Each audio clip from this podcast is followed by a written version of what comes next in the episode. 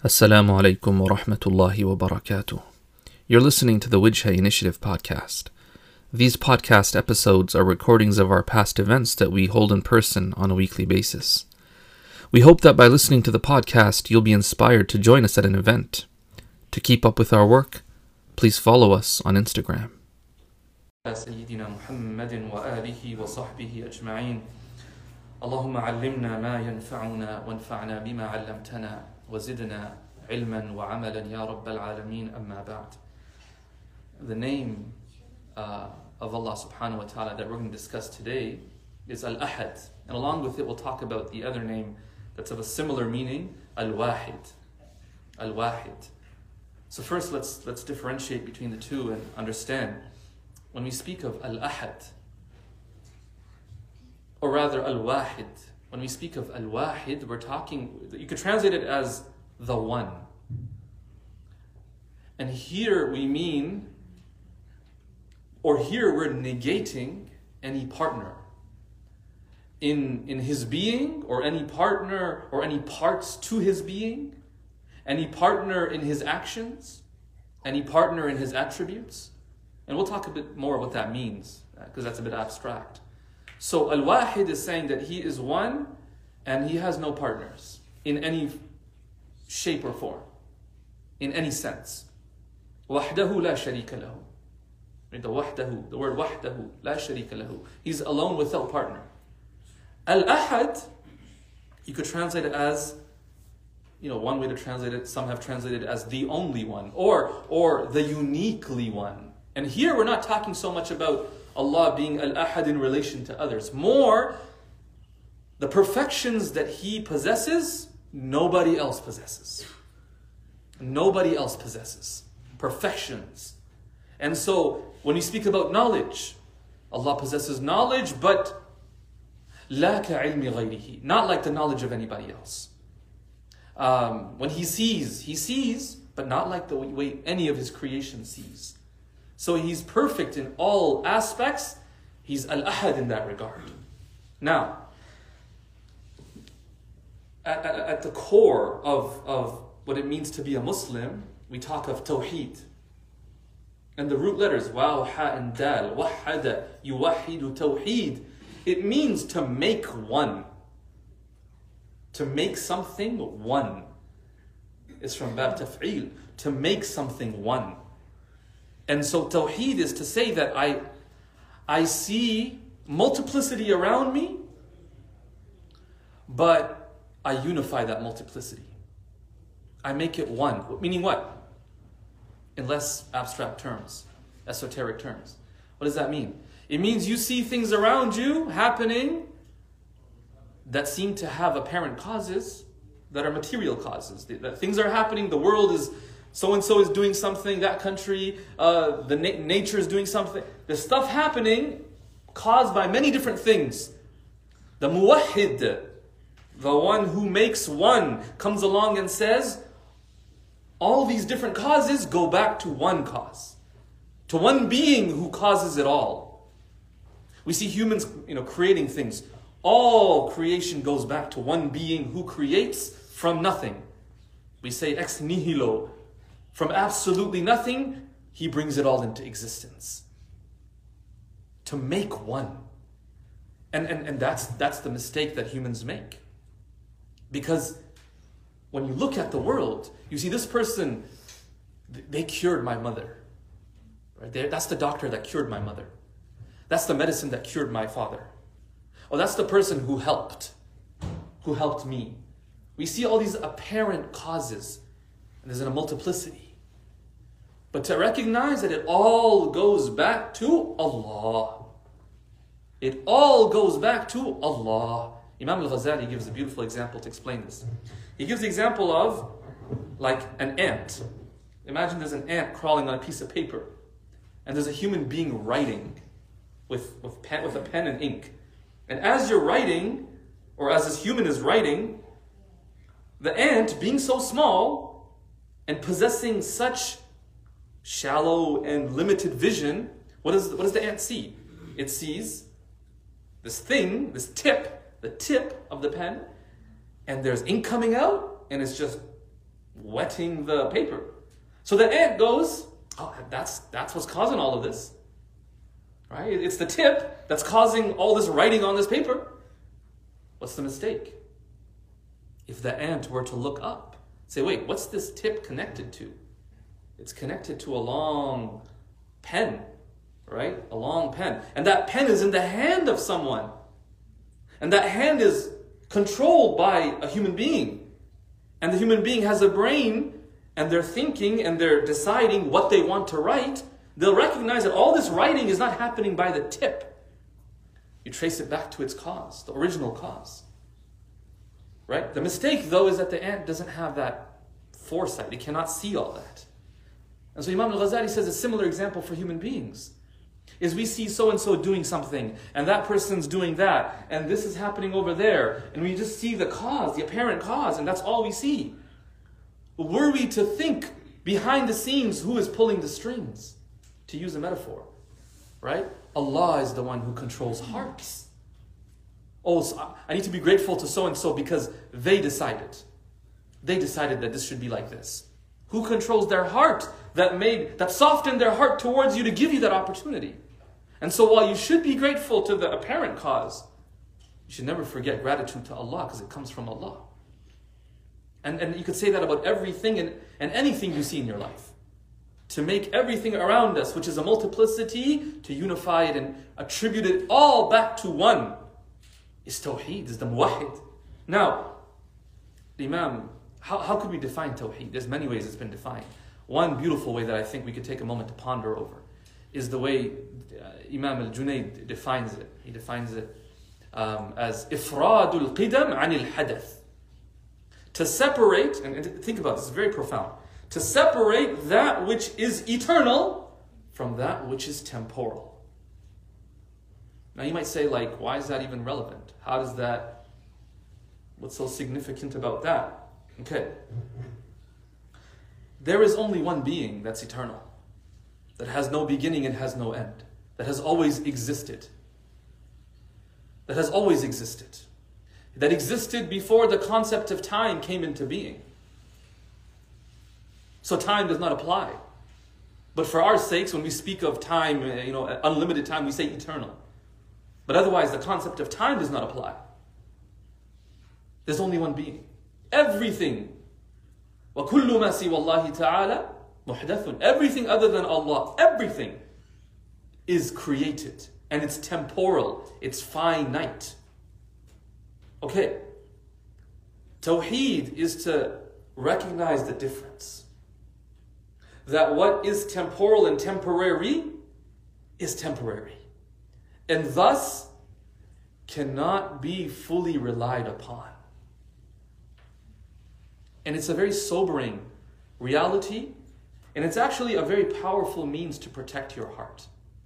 We'll talk about this. But before that, I want to talk about from the Quran how this idea that the being that you worship must be one that does not change, does not change, does not go through different phases and stages, does not weaken, does not disappear.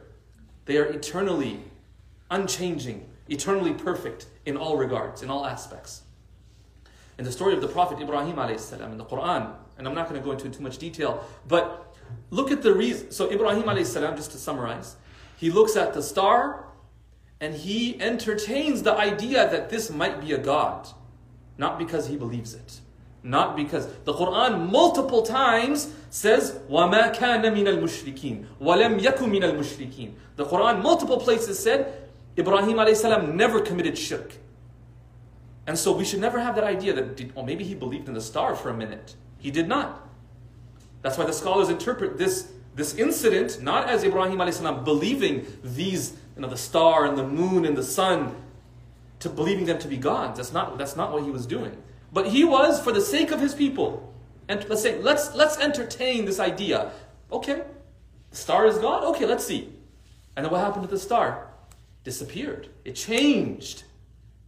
And then he said, okay, maybe the moon is bigger. Changed. It disappeared. So the sun, he said, it's bigger. Hadha akbar. And then it disappeared. And each time, la أحب الأفلين. I don't like things that disappear, that are not there when I need them. Imagine, you ever like needed something? You called your doctor and your doctor was not available? Go to emergency. What happens? It's frustrating. Like, I need you. We pay you big bucks. You're not available. Like, they're humans, so we understand that. Like, they can't be available all day. But it does cause you inconvenience. Can you imagine if your Lord was like that? Oh Allah, I need you at this moment. I have a real. Sorry, you know, heaven's closed, or, or, or you know, it's all closed. Right? Like, there's nothing for you here right now. Come back in the morning. Well, what is that? You understand? That's what humans do because we need sleep. The Quran then clarifies Allah does not sleep. He doesn't need sleep. There's no, there's no need, dependency, deficiency. He doesn't need it. And thus, it's interesting. In hadith, we're told Allah more readily accepts du'as when? When everybody's sleeping. When everybody's sleeping. The time where nobody else is available, Allah is most available. In the last third of the night, we're told how much reward there is for making dua. As a matter of fact, in the last third of the night, Allah announces. You know how the whole day we say, Oh Allah, I need this. In the last third of the night, Allah says, Do you need anything? Imagine that. The master calling his servant, Do you need anything? And the servant's like, Yeah, I need my sleep. I know it's uh it's something to think about. Are you really serious about what you want if you're not waking up in the last third of the night to ask for it? Are you really serious about what you want if you're not waking up in the last third of the night to ask for it? The time when Allah is asking you, what do you want? And if you need something. Anyway, my point is, so Ibrahim salam says, I don't like things that disappear. What in this world could be your God that you could rely upon that would not disappear? Well, them rely on this really powerful person until they die. And then what? Rely on this concept or this, this you know, a group of people until they have fights amongst themselves. And then what? That's the nature of the world. And that's what makes anything and everything of this world, of this material world, this created world, unworthy of being God. And Allah being unique, perfect, eternal, is worthy and deserving of being worshipped. Now, there's a very powerful, and this, this is a means of protecting your heart. When we look at the world around us and we recognize everything, in everything, temporality and finitude, the idea that it's finite, it will come to an end, is built into it. You enter every situation with that mentality. And I know it's not always the most bubbling and positive mentality. But it keeps you real. Every marriage will come to an end. That's not really what we want to hear. Every marriage will come to an end, either before you pass away or at death. At death, it ends. And, and then they're reunited in paradise. But at death, the marriage is done. And that's why someone can go on to marry someone else after. That's why the person who's left behind, whose spouse passes away, they can go marry again because the nikah is done. It's built into the marriage that it will end either in this world, you know, before death or at death. Everything you buy will, will come to an end. Everything you own, every situation that comes along will come to an end. Even the good times. And it's like, don't say that, shit. We don't want it to come to an end, but it will. And why is that important to recognize that? So that we don't get carried away in the moment and disobey Allah. Because even after the good times end, we're still in front of Allah. And we still have to answer to Allah. You know, one scholar, he said, he said, don't ever commit a sin because it feels good. Why? Because the feeling will end and the sin of committing it will remain. The sin of committing it will remain. And don't ever leave a good deed because it's too hard, because the difficulty will end, but the good deed will remain. The idea that everything in this world, even the situations we find ourselves in, it comes to an end. I know sometimes it doesn't feel like it. It's like, yo, man, this university's not ending, man. Like, it's like semester after semester, but it'll come to an end. And then you get people who move on and they're like, did it even happen? Can you remember your days? It's like just كأن لم تكن بين الحجون إلى الصفا or كأن لم يكن بين الحجون إلى الصفا أنيس ولم يسمر بمكة سامر It's like time passes and it's like, did it even happen? Like I can't even remember it. It's really weird. In the moment, people say time's going so slow, right? And then like two years later, it flew by. Make up your mind, dude. Slow or fast? Which one was it? Right? But that's kind of how life is. Things, this too shall pass. Who's heard that before? This too shall pass. That applies to everything. That applies to the clothes you're wearing. That applies to the car you drive. It applies to the houses we live in, to the streets we drive on. It applies to everything. And it applied, it applied in this world, in terms of worldly life, it applied to our Prophet. And, and that was one thing that the Muslims at that time, some of them had not really internalized. And so when he passed away, we had Muslims, Sahaba, companions, really outraged. No, no, no, no, no. Muhammad, no, no. Like the world comes to it, but he's the Prophet. Like he's not good. And it was just really hard. Until Abu Bakr radiallahu anhu gave the khutbah, where he reminded them that the one who worshipped Muhammad, someone who was finite in this world, they should know that Muhammad is gone. And he was not worthy of being worshipped. He was sent by the one who is worthy of being worshipped. And he was sent to be followed, but he was not sent to be worshipped. But the one he's, he goes on to say, and وَمَنْ كَانَ يَعْبُدُ اللَّهَ فَإِنَّ اللَّهَ حَيٌّ لَا يَمُوتُ And the one who worshipped Allah should know that Allah is ever living and never dies. فَإِنَّ اللَّهَ حَيٌّ لَا يَمُوتُ He doesn't say Allah is the creator. They should know that Allah is the creator. He said, no, know that Allah is eternal and never dies. And He alone, um, in the Quran, Allah subhanahu wa ta'ala says, when He talks about His name, Al Ahad, um, قُلِ اللَّهُ خَالِقُ كُلِّ شَيْءٍ Say that Allah is the creator of everything. كُلِّ شَيْءٍ This is like general, this is nakira. Everything. He is the creator of every circumstance. We think about like physical things. When we say Allah is Al Khaliq, the creator, we tend to think of like physical things. Yeah, he created that, he created this, he created the material, da da da da da. He creates situations, he creates circumstances, he creates challenges, he creates solutions. Allah is the creator of everything. Everything. And thus, when you find yourself in a problem, who better to turn to than the one who's created that problem? Al Khaliq. Do you understand? So Allah says, He's the creator of all things. وَهُوَ الْوَاحِدُ الْقَهَّارُ and He is the one. And then He, he couples the name Al-Wahid with Al-Qahhar. And Qahr, Qaf Ha Qahr means to overpower and dominate. Because someone might say, okay, Allah creates situations, but what if we kind of just change it? It's like you can't do that. He is Al Qahhar. He dominates over everything. His de- decisions come to be. Come to be. As much as we, might fight it. You ever fought something desperately in life and still lost? Why? What's wrong with you? I was like, nothing wrong, nothing wrong with you. It's that you don't control life.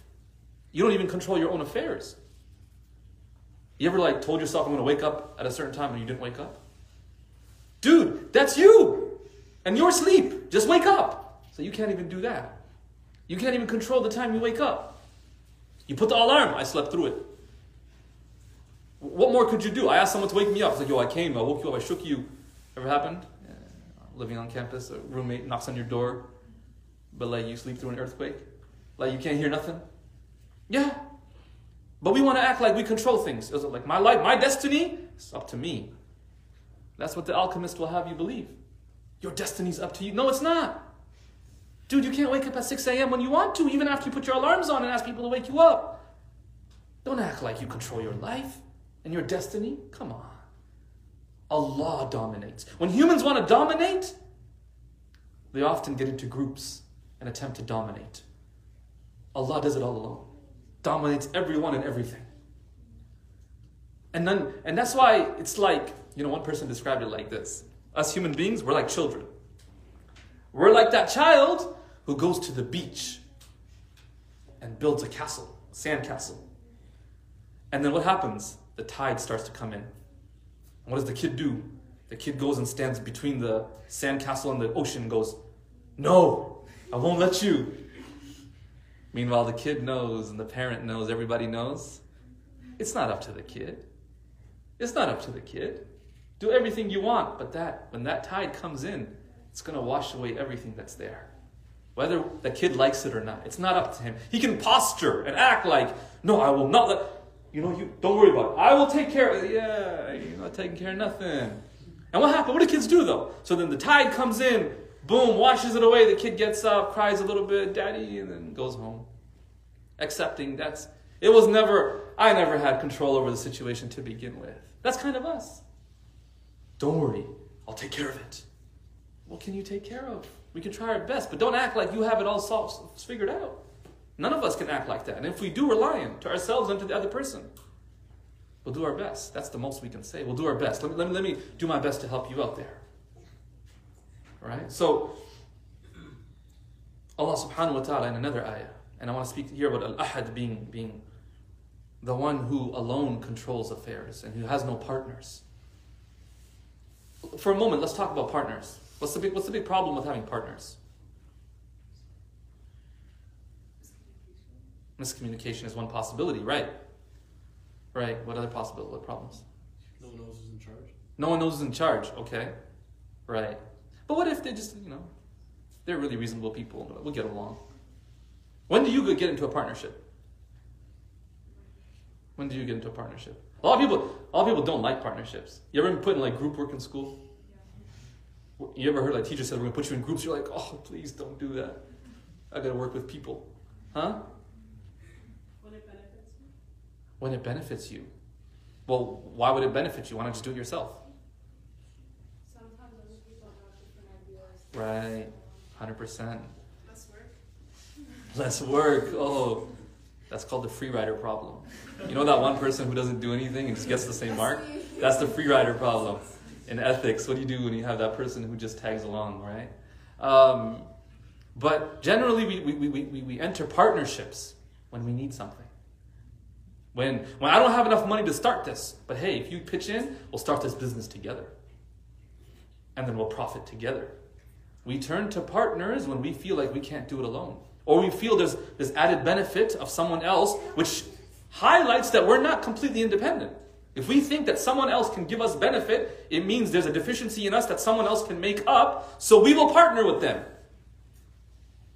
There cannot be a partner for Allah who is perfect, who has no needs, who has no deficiencies, who has no dependence. He's as-samad, the one who needs nothing and whom all need. لا يحتاج إلى شيء ويحتاج إليه كل شيء. He needs nothing and everything needs him. And so the idea of being a, having a partner, why? Not possible. Now, Allah subhanahu wa ta'ala in the Quran, Surah Taha, is a very beautiful verse. He says, Innani, and this is, a, this is actually a really interesting thing uh, that I want you guys to think about because I hope it'll reframe how we think about worshiping God. Allah subhanahu wa ta'ala says, and He's addressing Musa alayhi salam in a conversation. And before the conversation goes on, first He tells him, فَاسْتَمِعْ لِمَا يُوحَى Right? Listen carefully to what's going to be revealed to you. Then He says, إِنَّنِي أَنَا اللَّهِ Verily I am Allah. And, and, and this إِنَّنِي أَنَا اللَّهِ, like amount of emphasis there, there's a lot of emphasis. Inna. And then the ana is repeated. Right? Um, and so it's like, verily I, I am definitely Allah. Right? La ilaha illa ana. There is no one, we say there's no one worthy of worship, but let's just translate, there is no God but, but I. So, and I'm just, giving you a reason. So, worship me. Why did Allah say you need to worship Him? For ourselves. No, in this ayah, what was the reasoning given? Because he's God. Because He's one. I am Allah. La ilaha illa ana. There is no God but me. So worship me. Allah's not saying, you know, I've given you this, and I've given you that, and I've blessed you with this, and I've blessed you with that. So worship me. That's an important point. Why? Because maybe some of us have that moment in our lives where things don't go our way.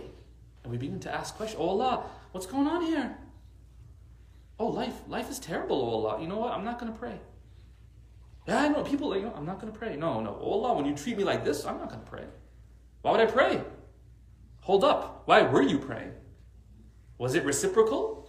That, oh Allah, you give me blessings and then I'll give you prayer? Is that how that was working? The Quran is not saying that here. It's saying Allah is worthy and deserving of our worship merely because He is who He is. Now you might say, like, what, how does that even make sense? So let's break down what it means to worship, number one. And let's break down what it means to worship because somebody is who they are. Okay. You ever seen somebody who has a skill, who has some type of talent, ability that's just amazes you? And it does nothing for you. And a good example is like probably scrolling through Instagram and you see somebody with some incredible skill. Anyone name a skill that you've seen? Curry. Oh, Steph Curry. Okay, okay. Let's not start a debate here, because I could just see some people in the back probably getting riled up and saying, "No, no, no, it's LeBron." But um, Ahmed agrees, though. Yeah. Okay. Uh, Juggling. juggling. Okay, juggling. Anything else? You ever seen pool shots? People do like the most ridiculous pool shots. You're like, holy smokes. Yeah. Anything else? Football skills? Yes. What, by football, what do you mean? What football? Soccer. Soccer, right? Yeah, because I, I don't really see too many football skills. I see soccer ones a lot. I don't know why. I don't, I don't know how that works, but I see a lot of them. Right? Like crazy shots and. Y'all see Dude, Dude Perfect? Yeah. Dude Perfect. Yeah, like you see people who have talents. What happens? You admire them. Right? You ever been to a live performance of something, as a game, a sport, or a performance, and you just you couldn't help but stand up and clap? It ever happened to you? Y'all never get, get so involved in it, like invested in it? Yeah, like you stand up, you're just like, yo, wow, I can't, uh, that's amazing. You just kind of shake. You, know, you can't help human beings, you know, what? when you admire something, you stand up and you just clap in admiration, like, wow. What did it do for you? But what did that talent do for you? Amusement. Amusement, right? And beyond that, like, did your bank balance go up? No. It didn't really benefit you, but you're still willing to do what? Pay money to go see it. Pay money to go see it. You're willing to stand up and give them a round of applause. You're willing to follow them on Instagram. You're willing to share their content. You're willing to do so much out of admiration, despite the fact that they benefit you nothing. They don't know who you are. They don't know your name. They're, they don't, they're not bothered by you. What about in admiration of Allah? These are human beings who maybe perfected one skill. And like if we really break down some of these skills, it's kind of I don't know how to say it without sounding very condescending, but it's it's not really anything very incredible. What did you do with the 67 or 60 or 70 years of your life? I learned to take a stick, hit one ball to hit another ball into a hole. And I'm very good at that. That's what it and, and we stand up. right? Like I, I give the example of Curry, right? Like I, I've given it before. What can he do? He tells his grandkids, I could take this orange thing and throw it in a circle. That's what I could do. My legacy is I could throw this thing in that hole. Change the world. What did you do? No, no, I, I don't mean to like. It is a talent, and people do, you know. Maybe some people are saved by basketball from from drugs and stuff, so maybe there's some benefit like that. But, but like, you know, like someone else is like a, you know, who's involved in suicide intervention. You know, like that person probably made a much bigger impact in the world than Steph Curry, with all due respect. Right? Like they they they save people's lives, but no one knows who they are. No one knows who they are. No one gives them credit like that. But somehow we really admire these people. Right? We really admire these people who can do these really interesting things. Like, and you ever seen like, you know, table tennis? You know those rallies that go on, like that are crazy? Like, and you just kind of go like, I can't believe how how can they hit it from all the way back there? Because I can barely get it over when I play myself. Right? Like people gaming, gaming, like people are good at this stuff. And you're like, how are they so good? And and we admire them. We'll travel to go watch them. Isn't it? Well, people travel to go watch the World Cup. To do what? What did you do with your life? I could take this ball and that hole, I could kick it in there. That's my legacy. It's like, okay, man. It, it sounds ridiculous, right? When you just kind of frame it like that. And what do you, okay, so, so you, you could do that so well. What did you get from it? Okay, got a lot of money, sure, but. And then that's another question to ask. It's like, why are they getting so much money? Because we're giving it to them for doing that. Like I said, suicide intervention? No, no, no. Like, donate to that? No, but I'll pay 100. One of my relatives is trying to get me to go to the Leafs game home opener. Toronto Maple Leafs. I was like, 900 bucks for a ticket. I said, no way, buddy. I'm not paying 900 bucks. I'm not, I'm not one of those, those Leafs fans, you know, like. But like people will pay, and that's where all this money comes from. Besides that, what did you do? Well, I got this trophy. Like little kids, I understand trophy. What did you? What's a trophy to you? It's it's a thing you put on your shelf. I know I'm really like, like like really diminishing the the, the, the magnificence of these things, but my point is this: if we're willing to stand in admiration and, and just really admire and, and spend money and, and sacrifice. Man, people they save up money to go watch these people and, and stuff like that. For people who can do nothing for you. Does not the being who sustains you and provides for you and causes you to wake up in the morning with a body that's functioning at least to some degree, to cause you to breathe, to be able to look into the Quran, to be able to come to the masjid and uh, be invited to Allah's house, to listen to the Quran, to be able to meet other Muslims, to be able to look at your child, to look at your parents. All these blessings. And to do so, to be doing this for billions and billions of years, trillions of years. All of this, sustaining it all at the same time, is that being not worthy of being admired? And not standing up and clapping for, but standing up and praying for? Just, just who he is. Not even what he gives us. Just who he is. Is he not worthy of that?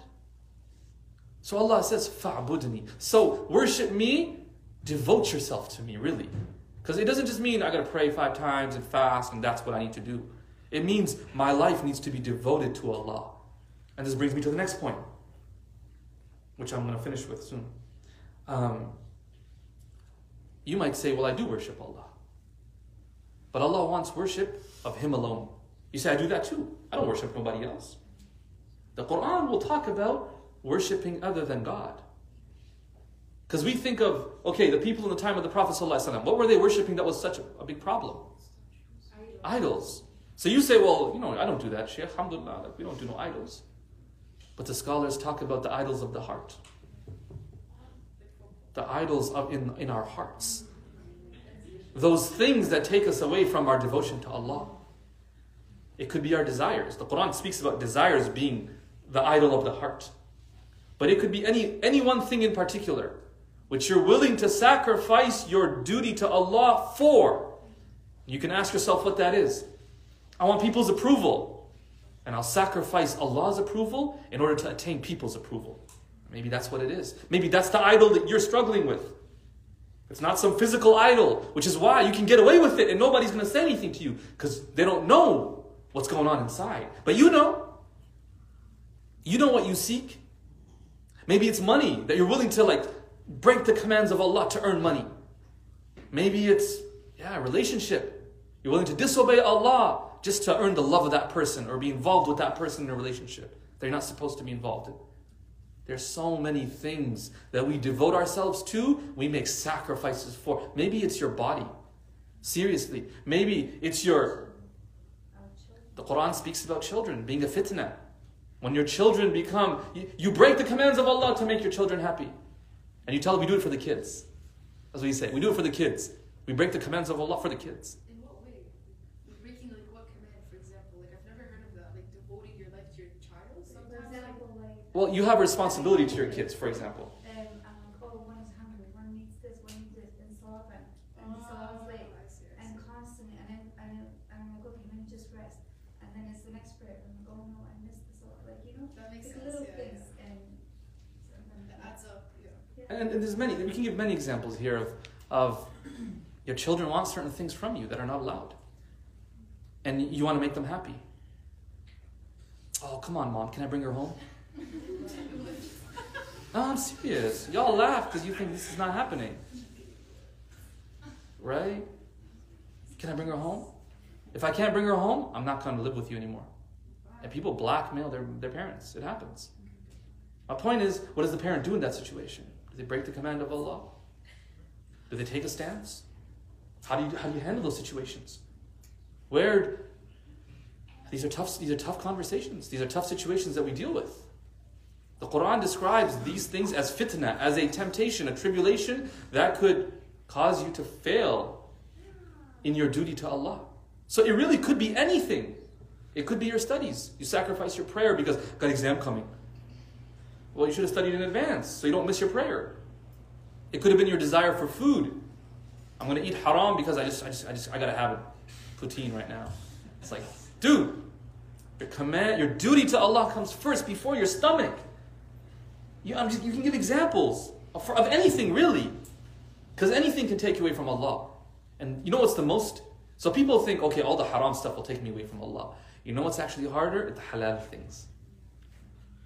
Halal things. Things that are halal, but when you overindulge, it leads to haram.